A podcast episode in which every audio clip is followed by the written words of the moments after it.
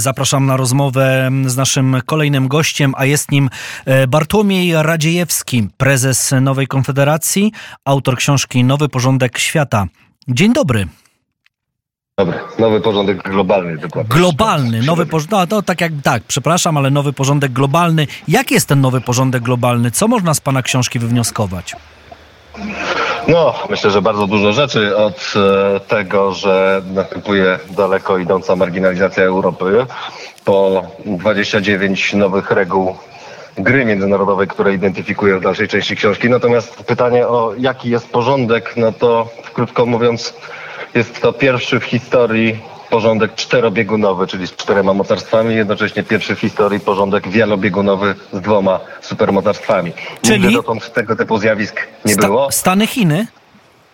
Stany, Chiny to supermocarstwa, Rosja, Indie to mocarstwa, do tego plejada mo- moderatorów silnych państw średnich, które wpływają na reguły, natomiast strukturę systemu tworzą e, mocarstwa i jest ona unikatowa. Jest ona mm, inna niż każdy inny system międzynarodowy, jaki znamy z historii, nawet z zamierzchłych czasów, w związku z czym domaga się zrozumienia, opisu, jeżeli chcemy poradzić sobie w tej zrekalibrowanej dżungli, jaką są stosunki międzynarodowe. No i po to właśnie taką książkę napisałem.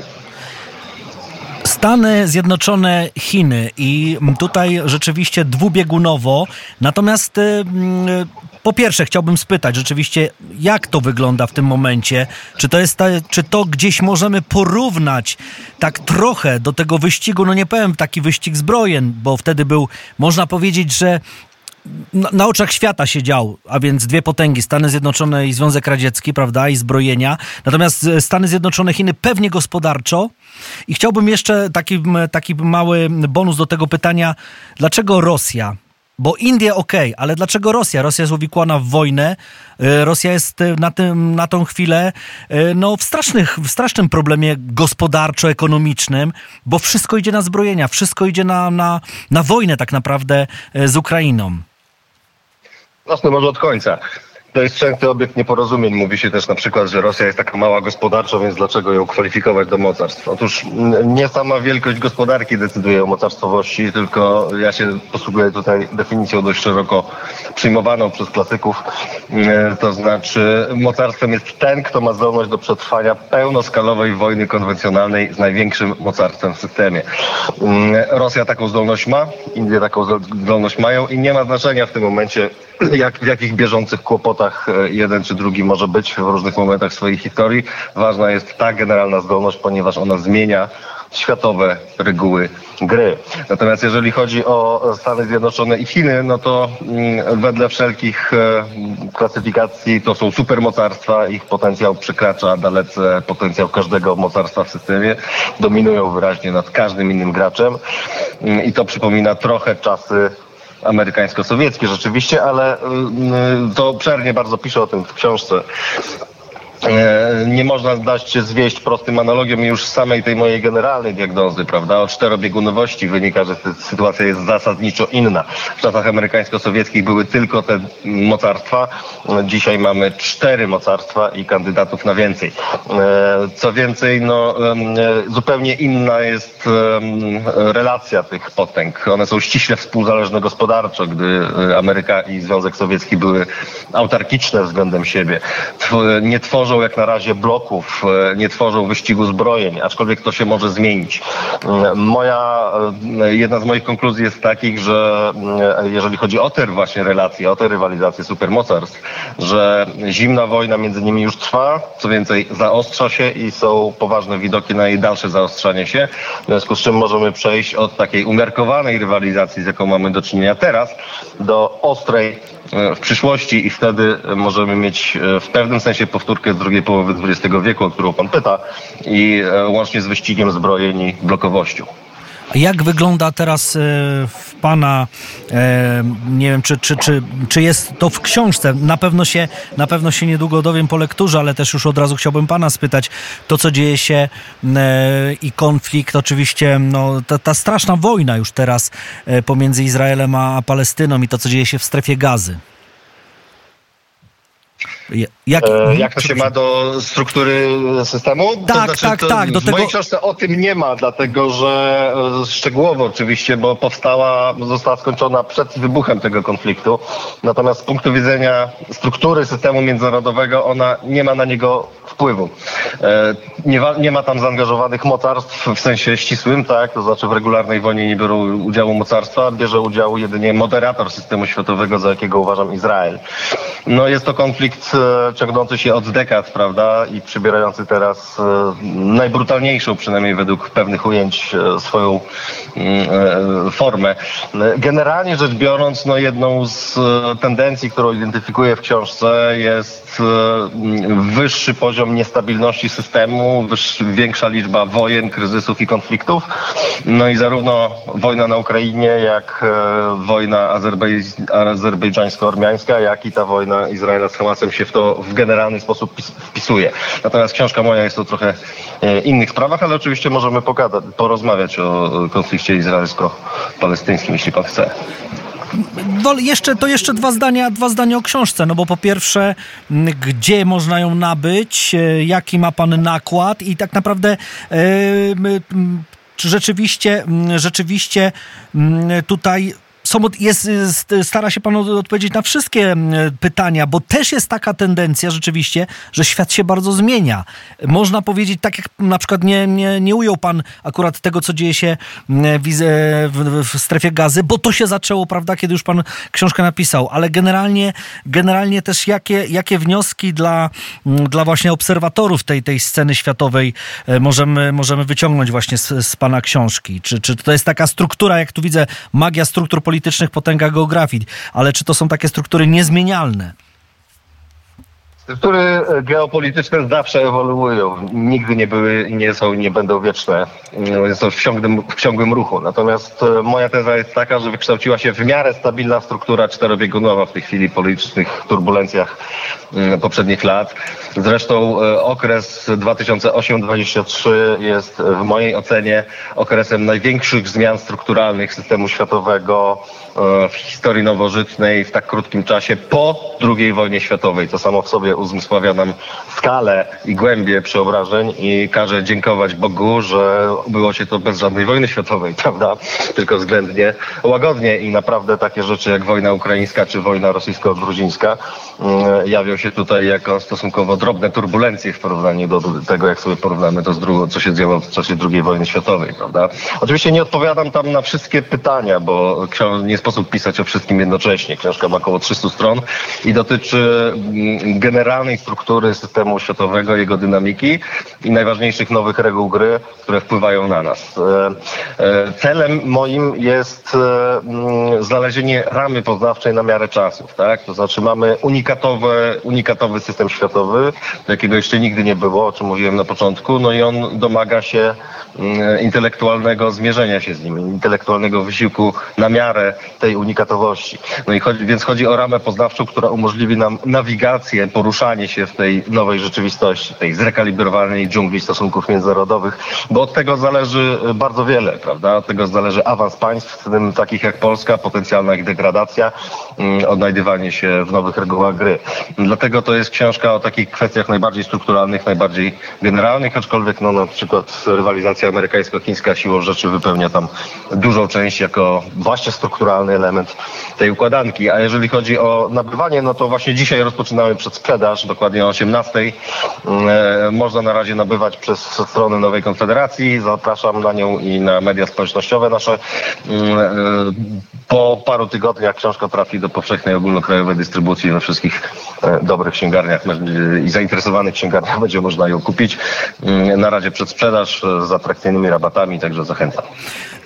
Rzeczywiście bardzo też serdecznie zachęcamy, natomiast tutaj poruszył Pan bardzo ważny temat, bo e, tych, tych konfliktów lokalnych jest, e, no, co by nie mówić, rzeczywiście co, co, co chwilę gdzieś wybucha, ten się toczy bardzo długo tuż koło nas, a więc czekamy na, na, na wreszcie na jakiekolwiek zawieszenie broni, rozejm, rozmowy między oczywiście Rosją a Ukrainą, Ukrainą a Rosją, czy też zwycięstwie Ukrainy, co, co, co wcale nie jest takie proste. Ale ja właśnie chcę spytać, czy może się tak zdarzyć, że, że trzecia wojna gdzieś tam na przykład może się zacząć na Bliskim Wschodzie, że, że to wszystko, co się dzieje w poszczególnych miejscach na świecie, może mieć nagle zasięg po prostu globalny, że, że, że możemy się obawiać o to, że świat zapłonie. Takie ryzyko istnieje, aczkolwiek zajmuję się tym też dość szczegółowo w książce. Ono jest moim zdaniem bardzo niskie. Mm, tak jak podobnie niskie, jak było, jeszcze niższe, y, ściśle rzecz biorąc, niż było w czasach amerykańsko-sowieckich. Mm, aczkolwiek nie można powiedzieć, że nie ma żadnego. Natomiast ono się wiąże przede wszystkim z rywalizacją amerykańsko-chińską na zachodnim Pacyfiku i tam są najpoważniejsze potencjalne zapalniki tego typu wydarzeń.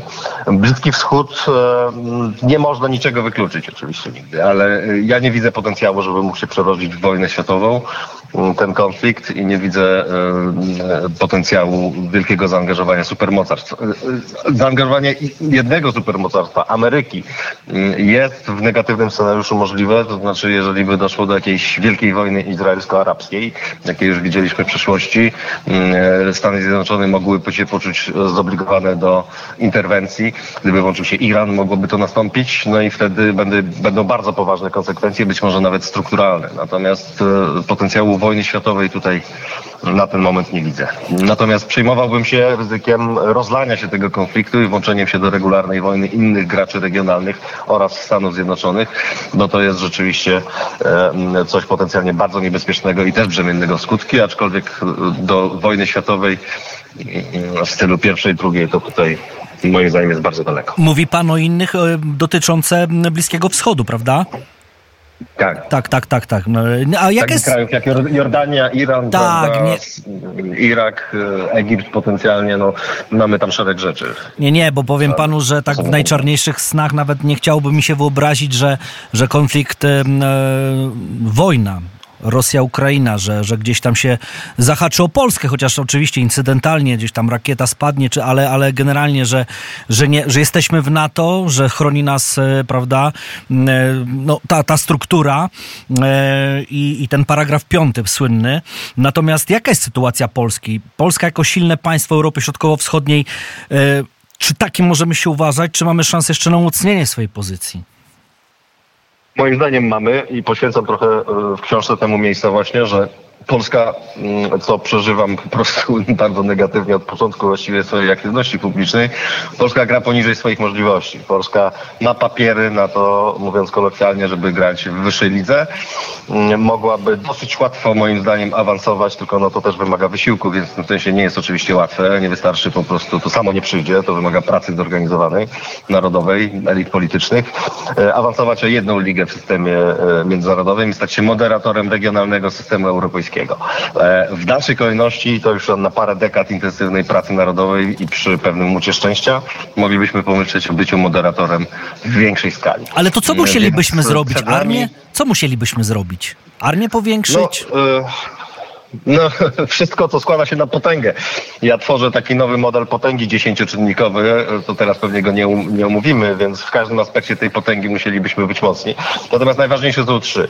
E, armia, gospodarka i demografia, prawda? Więc e, musimy rozwiązać naszą zapaść demograficzną, musimy e, znacznie usprawnić proces modernizacji polskich sił zbrojnych, który jest moim zdaniem absolutnie niewystarczający, biorąc pod uwagę zagrożenia, które mamy tuż za miedzą, o czym można by osobno porozmawiać porozmawiać chwilę, jeżeli pan znajdzie czas. Zapraszam. E, musimy, e, z gospodarką jest stosunkowo najlepiej, aczkolwiek wyzwań jest e, wciąż dużo. No myślę, że podstawowym, najbardziej generalnym wyzwaniem na najbliższy czas to jest próba utrzymania statusu europejskiego lidera wzrostu przy tak znacząco zwiększonych wydatkach na zbrojenia i tak znacząco zdestabilizowanym otoczeniu międzynarodowym. To jest do zrobienia moim zdaniem i co więcej posługuje się tam analogią krajów azjatyckich do krajów krajów azjatyckich, które właśnie w warunkach e, nie tylko zagrożenia zewnętrznego, ale też e, dużej biedy wewnętrznej, potencjału destabilizacji wewnętrznej, dokonywały dużych skoków rozwojowych, w tym skoków w dziedzinie budowy e, sił zbrojnych i potęgi generalnie rzecz biorąc.